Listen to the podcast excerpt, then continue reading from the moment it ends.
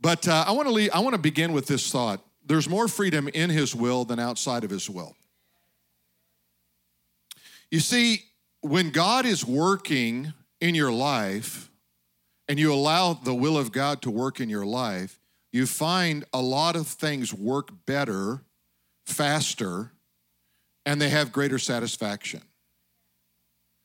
And as I was uh, thinking about this passage, I really had in mind uh, those of you, especially if you own a business, because this passage is so relevant to that.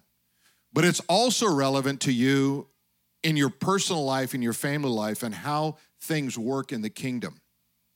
You know, we know how things work in the natural world, don't we? We kind of go, we get a job, we get paid, we come home, you know, we spend all that we have, and then we wait for the next paycheck. I mean, this is just kind of how things work in the natural realm. But in the supernatural realm, things work differently. And I want to, we're going to show you that, and we're going to challenge you, I hope, in the spirit realm to really move into a new level.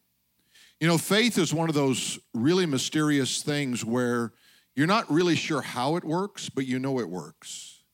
And then when it works, you're shocked that it works. You ever notice that? It's kind of like miracles. You know, you, you, you hear about a miracle of God, and then you're shocked. You go, I can't believe it. Now, think about that. That statement, I can't believe it, I got a miracle. No, you got a miracle because you believed it. But, but you see how, how, how drawn we are to, to the natural world and to things that make sense. We even want to be shocked at the miracles that God said, I want you to do. And when God, you know, when you look in scriptures, like when Jesus said, Speak to the mountain, it, it will move, and he wasn't so concerned about a literal mountain moving, he was concerned about the obstacle in your life that's keeping you from achieving that in life which you want to achieve for the glory of God and for the good of your family.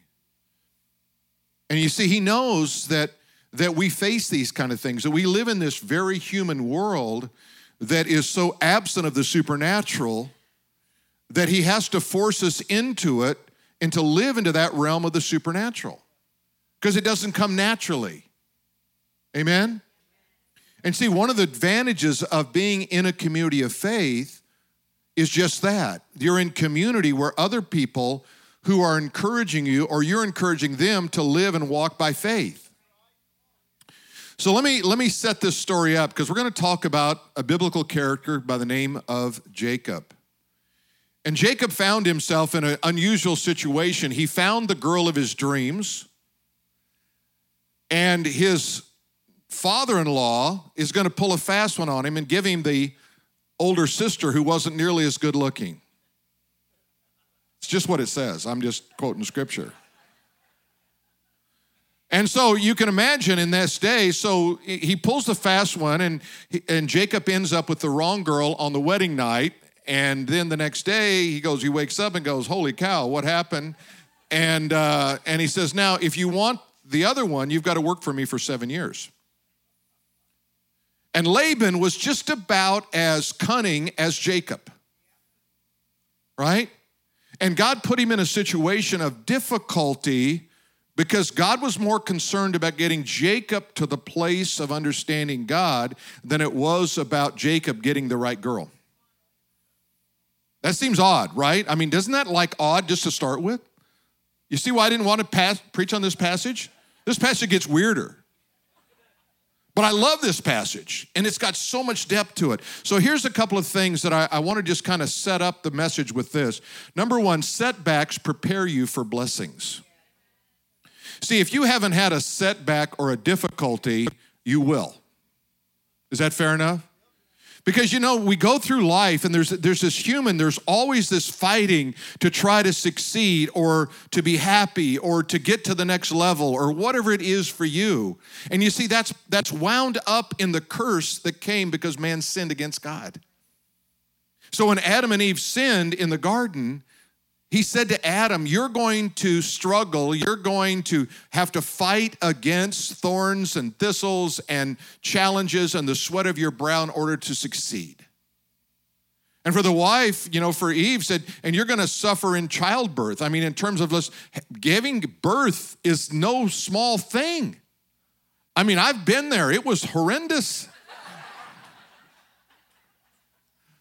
I said, No way. Why would any, I got to get off reservation here for a minute. Why would any guy want to do that? I don't, I don't know. It just, it's beyond me. Thank God for mothers. Amen? All right. Second thing is difficulty refines your character. I don't know anything that gets you back on track quicker than when you go through difficulty and you're pressed into prayer. You just don't have a choice. You just go like I it's almost like you throw up your hands and say, "Well, we've got nothing else. I guess we'll pray." Has it come to that? And and yet when you go through that difficulty, you find out that character produces hope, and hope does not disappoint us because Jesus has been poured into our heart. That's Romans 5. And then words set in motion your destiny. Have you ever listened to you talk to you? I mean, really listen to you talk to you. What do you say about you when no one's around? What do you say about your future when no one's listening? It's easy to say the right things when someone's listening and say what people want you expect to, to be heard from you. But what do you say about you? Do you look at your business and sometimes say, I don't know if I can make it?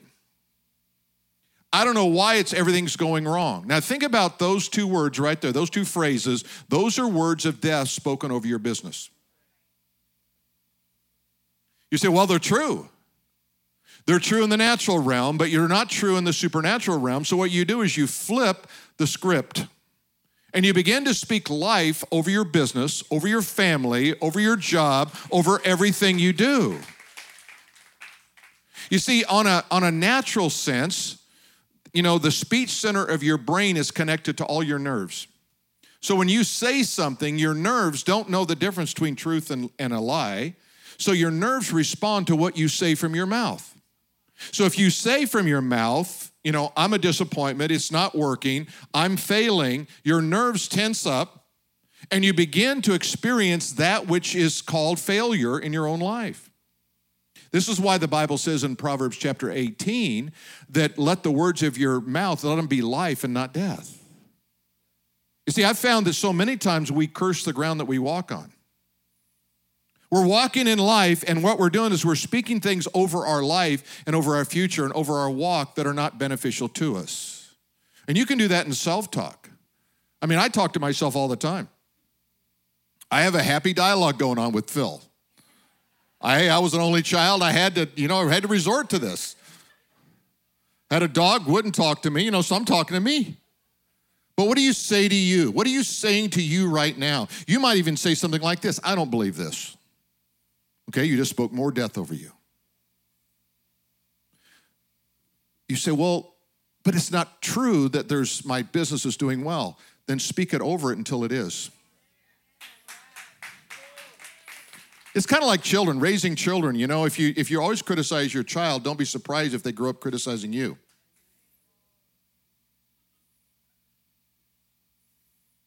You know, I mean, just think about what some parents say. Well, you know, you're not as smart as your brother.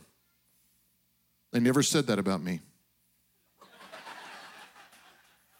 It's a good thing about being an only child. There's no comparison. All roads end with you. But think about that. What does that do to the brother?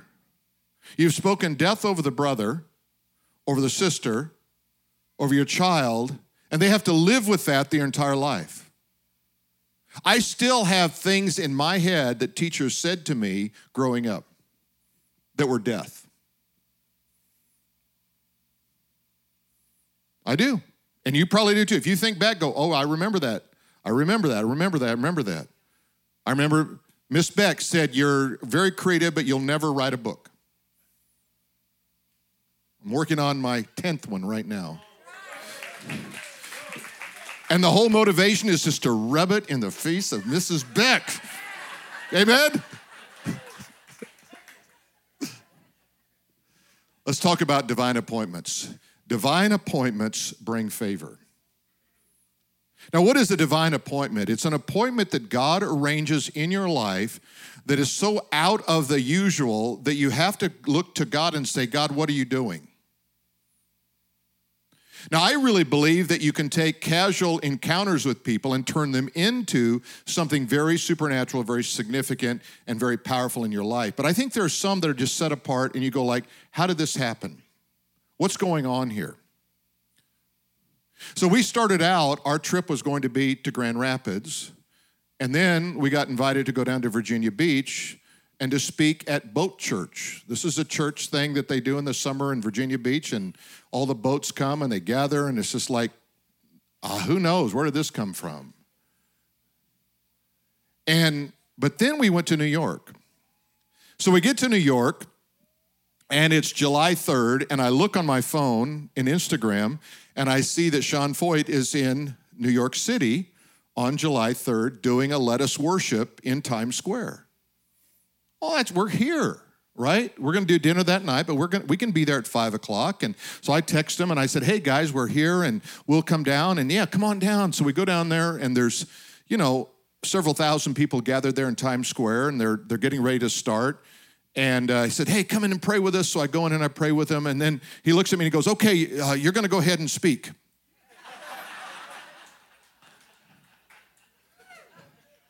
Which is great, but it was a divine appointment. You see, and when things like that come together, you go like, it just made the trip even better. And Tammy had some amazing uh, meetings there, and, and I was just a part of that, but it was just a blessing of God. But I want to show you a little clip from Times Square on July 3rd.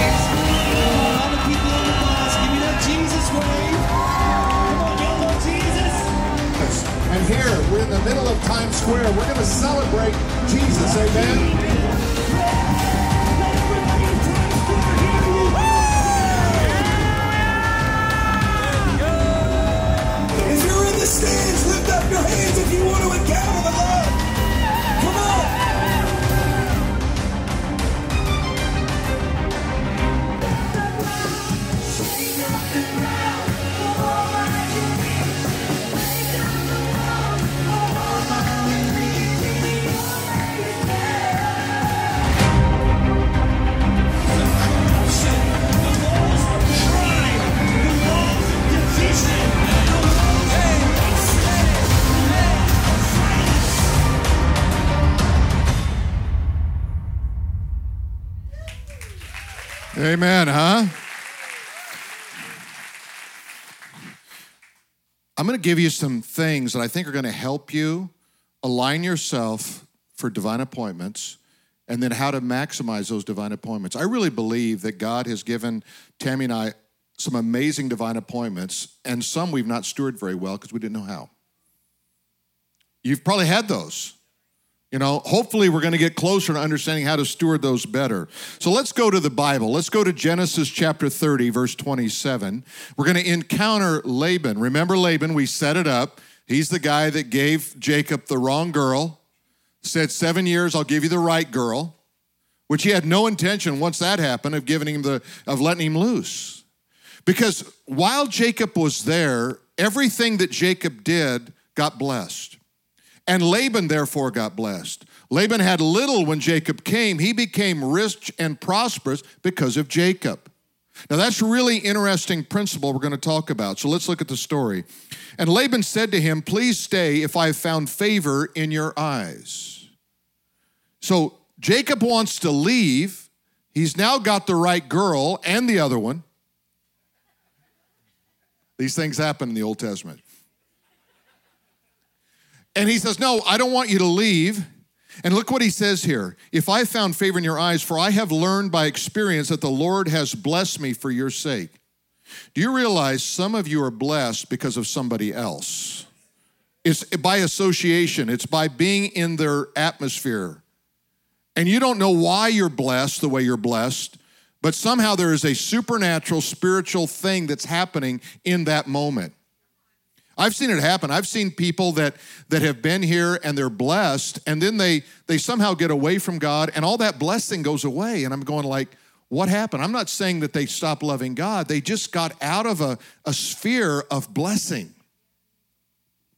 Then he said, Name me your wages, and I will give it. So Jacob said to him, You know how I have served you, and how your livestock has been with me. For what you had before I came was little, and it increased to a great amount. The Lord has blessed you since my coming. Jacob knew it, Laban knew it.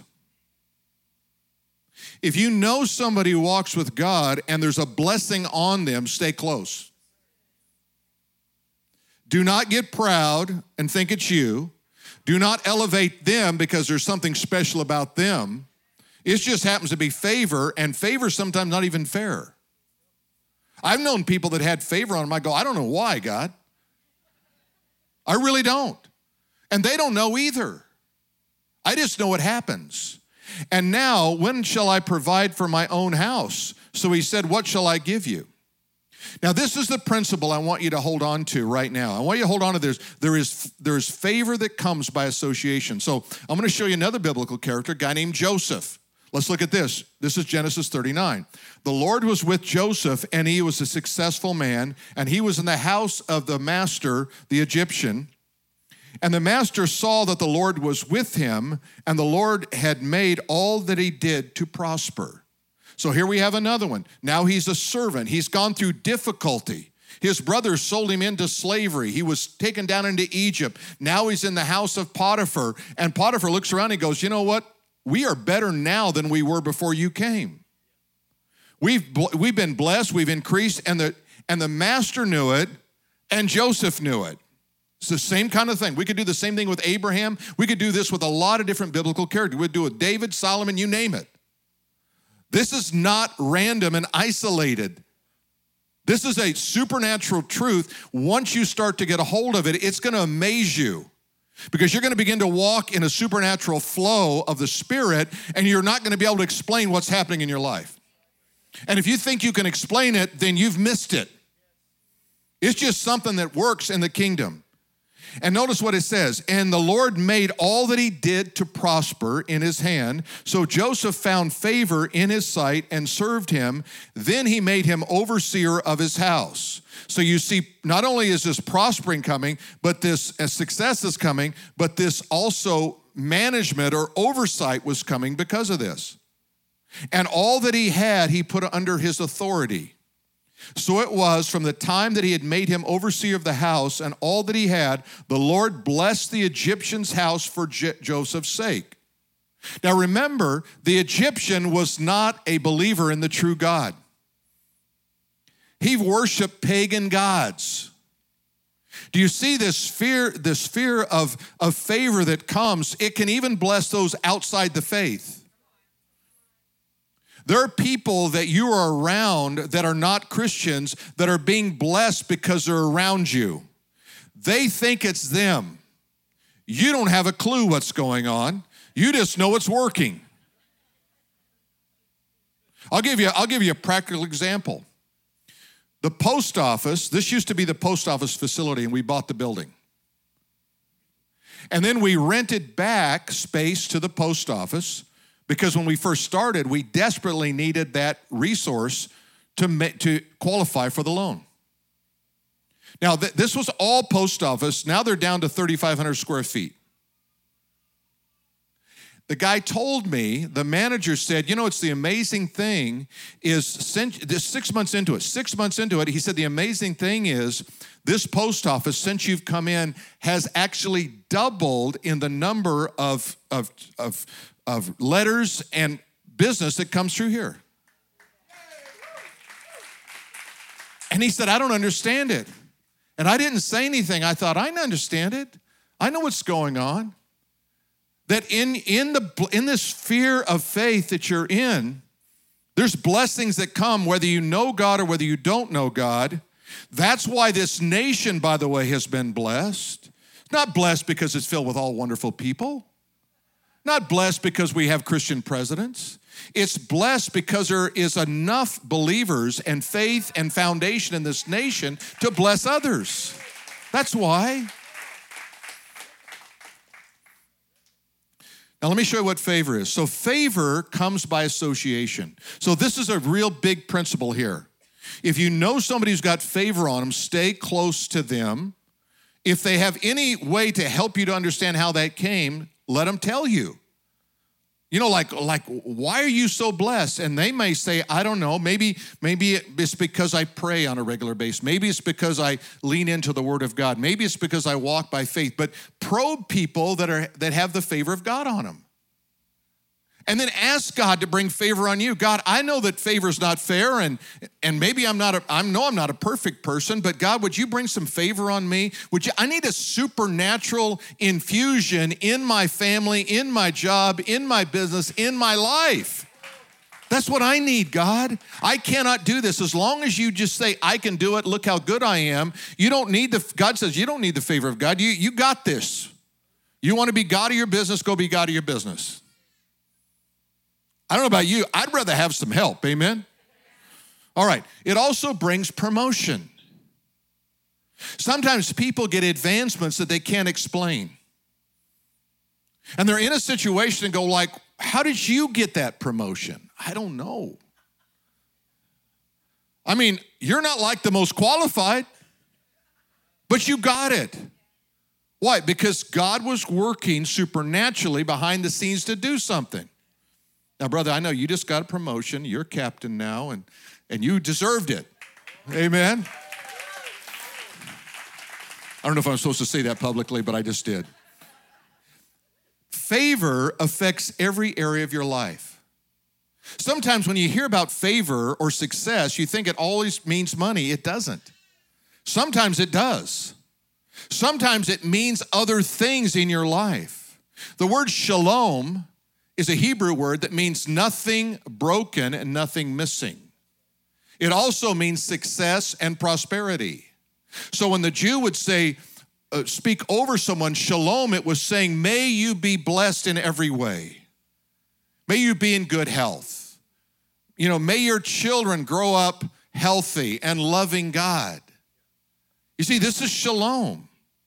That's a word spoken of life, isn't it? Like, the Queen of England died not too long ago, right? But what did they say every day? Long live the Queen. Surely that had to help. That and she feared Charles was going to be king. She said, I got to hang on as long as I can. Amen. But seriously, what would happen if you got up every morning and you say, you speak your name and you speak your family's name and you say, May good health, peace, prosperity, and joy be over this household? And said, Oh my, what are we going to do? Divine alignment brings favor. Let's go on in Genesis, Genesis 30, verse 31. And Jacob said, You shall not give me anything. Now, Jacob understood something about favor. He said, I don't need you to help me, Laban, because you don't understand the realm I'm moving in. I don't want you to do anything. In fact, the less you do, the more we'll see God do. Did you hear me? See, sometimes, you know, we're just like high level beggars. We're just like, can you help me? Can you help me? Can you help me? Can you help me? And God says, would you just let me do something? I would love to just work in your life. Okay, I get so excited about this passage that I don't like. he says, if you will do this thing for me, I will again feed and keep your flocks. Let me pass through all the flock today, removing from there all the speckled and spotted sheep. I told you this was going to get weird, all right? And all the brown ones among the lambs, and all the spotted and speckled among the goats, and these shall be my wages. Now, remember that most sheep are not speckled and brown and striped, they're white. So he's taking what is an anomaly right? And he says, Let me have those. Okay, first of all. Now, watch this. And these shall be my wages. So my righteousness will answer me in time to come. So, what was he relying on? He was relying on his relationship with God, not on Laban, and not even on what are the odds of this thing working out for me in the long run. Because watch what happens. Um, they will answer me in time to come. When the subject of my wages comes before you, every one that is not speckled or spotted among the goats, the brown among the lambs, will be considered stolen if it is with me. And Laban said, Oh, that it were according to your word. Laban said, This is the best deal I've ever heard. right? It's kind of like saying, you know, we've got a brown dog and a brown dog, and they're going to have puppies.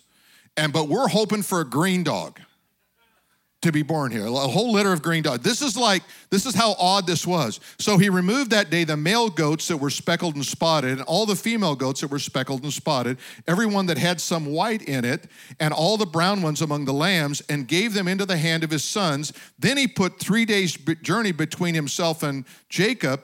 And Jacob fed the rest of Laban's flocks. So he says, you know, in case Jacob, Jacob's trying something here, I'm going to put three days' distance between this. Now, here's a couple of bullet points. One is remember that God blesses righteousness. The Bible says the prayer of a righteous man availeth much. So when I'm when I'm right with God, my prayers are better. My return is better when I'm right with God. Now God will answer your prayer when you're not walking with God sometimes. But remember, the odds are against you then but God's odds are for you if you're walking in righteousness when you pray. The other thing that's really interesting here, and this is a principle God honors initiative. If you do this, if you just sit around and go, God, I just pray you'll bless me, you don't do anything, God ain't noticing. I'm sorry. He wants to know what are you doing to get involved in what's happening in this world? Because we're co laborers in the kingdom of God, and God wants you to take initiative. There's a really unusual story in the Bible. It's a story of the unrighteous uh, steward. The story goes like this The master leaves, he leaves the steward in charge of all his stuff. And the steward is not very good at what he does. He's unrighteous. In other words, he's kind of losing money for the guy and he's trying to cover it up. And he, then he comes to his senses. He says, Wait a minute, my master's coming back soon and he's going to want an account of all that's going on. So he says, I, and here's what he says I am too proud to beg and too old to dig. I got to come up with another solution. Right? You got it? So he goes to all the people that owe the master money. He said, How much do you owe the master? One says 100. Then write me a check for 60. Another says, How much? 80. Then write me a check for 50. And what he does is he gives them a discount so he can get the money in hand. The master comes back and said, How'd you do? He said, Well, you know, the guy that owed you 100, he gave me 80. The guy that owed 50, he gave me 40. I mean, he just kind of goes through this whole thing. And he looked at him and he said, Well done. What? The guy was a crook. The guy took advantage of you. And then this is what it sums up to say sometimes the sons of darkness are wiser than the sons of light. And I read that and I go, what is going on in this story? And I realized what it was. Number one was he knew, he, the unrighteous steward knew he had a problem. If you don't know you have a problem, you can't solve it. That's humility. Secondly, he took the initiative. He took the initiative. He said, I got to fix this problem because I don't want to dig and I don't want to beg. All right? And the third thing he did was he, he actually made a deal that made sense because in the long run, it's anybody's guess if the master's going to get 100% out of those guys anyway. These are principles that work in the kingdom. Not that you're unrighteous, but when you take the initiative. And then the third thing is, is um, God brings opportunity to you. Sometimes it's staring you in the face, you can't even see it. Great story. The first church we pastored was in South Louisiana, and there was a guy there that had basically been poor his whole life.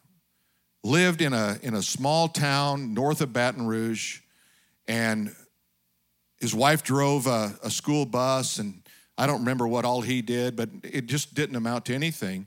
And then Georgia Pacific Lumber came into town. And they came to Ansel and they said, Ansel, we'd like to buy some trees. And Ansel said, Well, I love my trees. I don't really want to cut any of them down.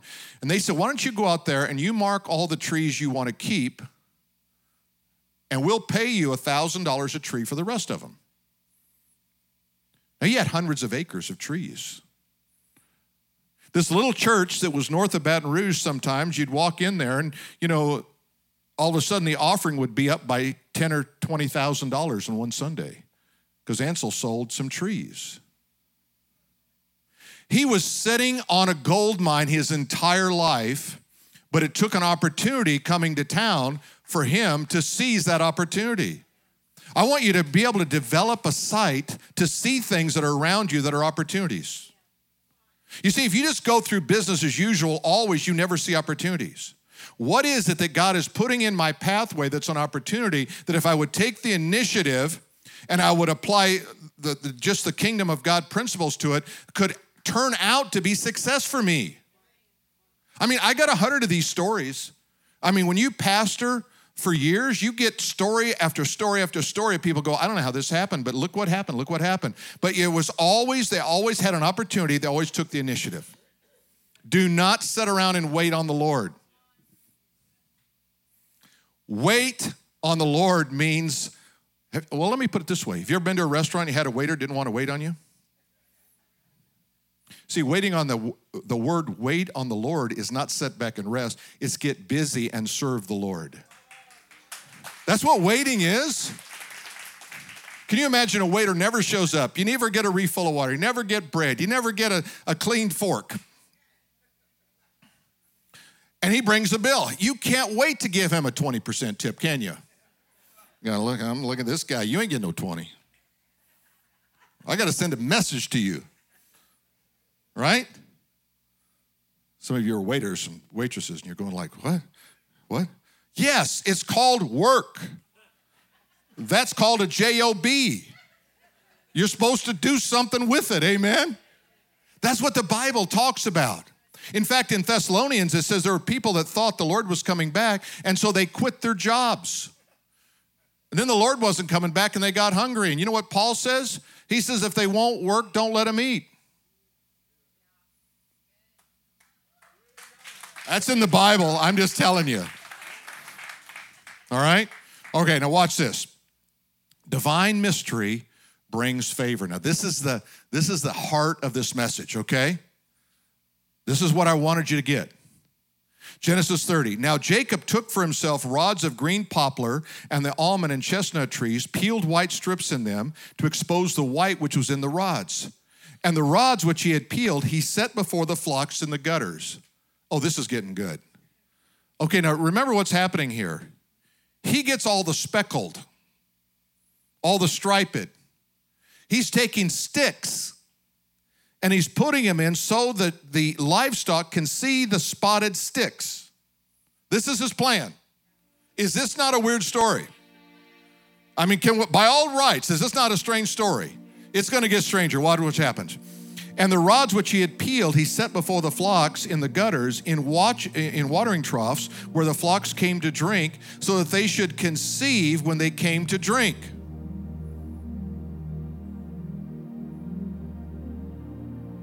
So the flocks conceived before the rods, and the flocks brought forth streak, uh, streaked, speckled, and spotted. Then Jacob separated the lambs and made the flocks face toward the streaked and, the, and all the brown in the flock toward a, a flock of Laban. But he put his own flocks by themselves and did not put them with Laban's flocks. So he did another thing. You know what he did? He took the strongest and he separated them out. He took the weakest, he put them over there. So what's happening is it's just animal husbandry. So he's understanding some he understood some things about how things work right? And it came to pass, whenever the stronger livestock conceived, that Jacob placed the rods before the eyes of the livestock in the gutters. And they might conceive among the rods, but when he put the flock, when the flocks were feeble, he did not put them in so. So the feebler were Laban's and the stronger were Jacob's. And thus the man became not prosperous, but look what it says exceedingly prosperous exceedingly prosperous, and he had large flocks, female and male servants, and camels and donkeys. I've read this story a hundred times at least. Every time I read it, I go, What? you know, and then things started to click in my brain. There's a certain law of attraction. Have you ever been talking about somebody and they showed up? And where'd you come from? What are you talking about? No, no, nothing, nothing. Literally, we were talking. I was talking uh, with my son uh, a couple of weeks ago, and we were talking about this guy, and all of a sudden the guy called, and he goes, How does this happen? This happens all the time. I said, Well, if we had time, we could really dig in today into quantum physics, but quantum physics is an amazing thing, but it's in the Bible. God operates the universe by like attracts like. This is just a principle in, in quantum physics. And you've experienced it. The Bible's, this story is quantum physics story. Okay? Now let me give you some scriptures. Genesis 15. These are on, aren't on the wall, so you'll just have to listen. Look toward heaven. He says to Abraham, Look toward heaven and count the stars if you're able to number them. And he said to them, So shall your descendants be. Abraham, I'm going to make you the father of a great nation. Abraham's going, What? Really? He says, I want you to look to the heavens and start counting stars. Another time he says, Can you count the grains of sand on the ocean? So shall your descendants be. So, what he's doing, he's forcing him into a situation where he has to see things in his mind, in his spirit, before he sees them in the natural realm. This is faith. Let me give you another one. This one's in Joshua chapter 6 and verse 2. They're going in to, to take the land now, and, and they come to Jericho. He says, See, I have given Jericho into your hand with its king and with its valiant warriors. They haven't even lifted a, a, a weapon yet, and he says, I've given it to you. But I want you to see it first. You've got to see it before you can hold it. Okay? Luke chapter 9, verse 16 and 17. He took, Jesus took five loaves and two fish, and looking up to heaven, he blessed and broke them, gave them to his disciples to set before the multitude. So they all ate, were filled. Twelve baskets were left over, fragments were taken up by them. What can I do with some, just a, a few fish and a few loaves? Well, in God's hand, you can do everything. Okay, one more. Mark chapter 11, verse 24. And I say unto you, whatsoever things you ask when you pray, believe that you receive them and you will have them. So when I'm praying, what I've got to do is I've got to be able to see that which I'm asking God for before I have that which I'm asking God for. In Romans 4, it talks about Abraham. It says he called those things which are not as though they are. Isn't that faith? See, a lot of times think, I got faith after I got it. No, you get faith before you, you get it. You, you have faith before you get it. That's why you get it. What are you what are you believing God for that's impossible for you to do in your own strength, your own power, your own wisdom, your own ingenuity? That's where you have to live. I have to live in that realm of the impossible. So I don't get any credit, God gets all the credit. All right, so what does faith do? Faith unlocks the mysteries of God. I've seen God work. I'm sure some of you, maybe all of you have seen God work, and you just, it's such a mystery. You don't even know how it happened. It just, God, I don't get this.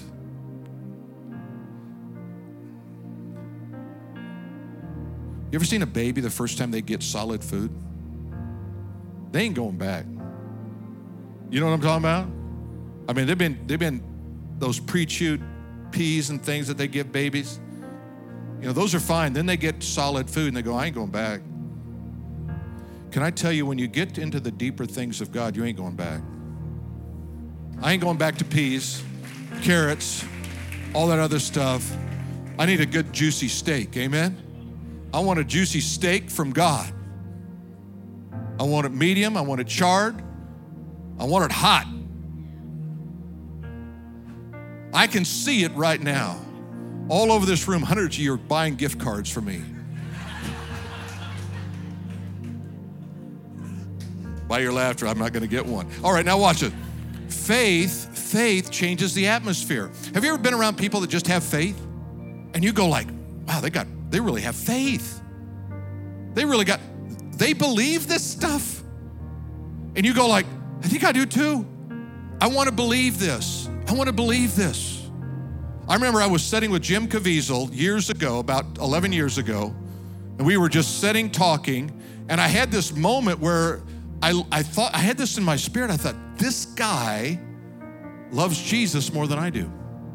And he was Jesus, you know what I mean? But I mean, I had this thought, and, and then the Spirit of God says, Do you want to love me like that?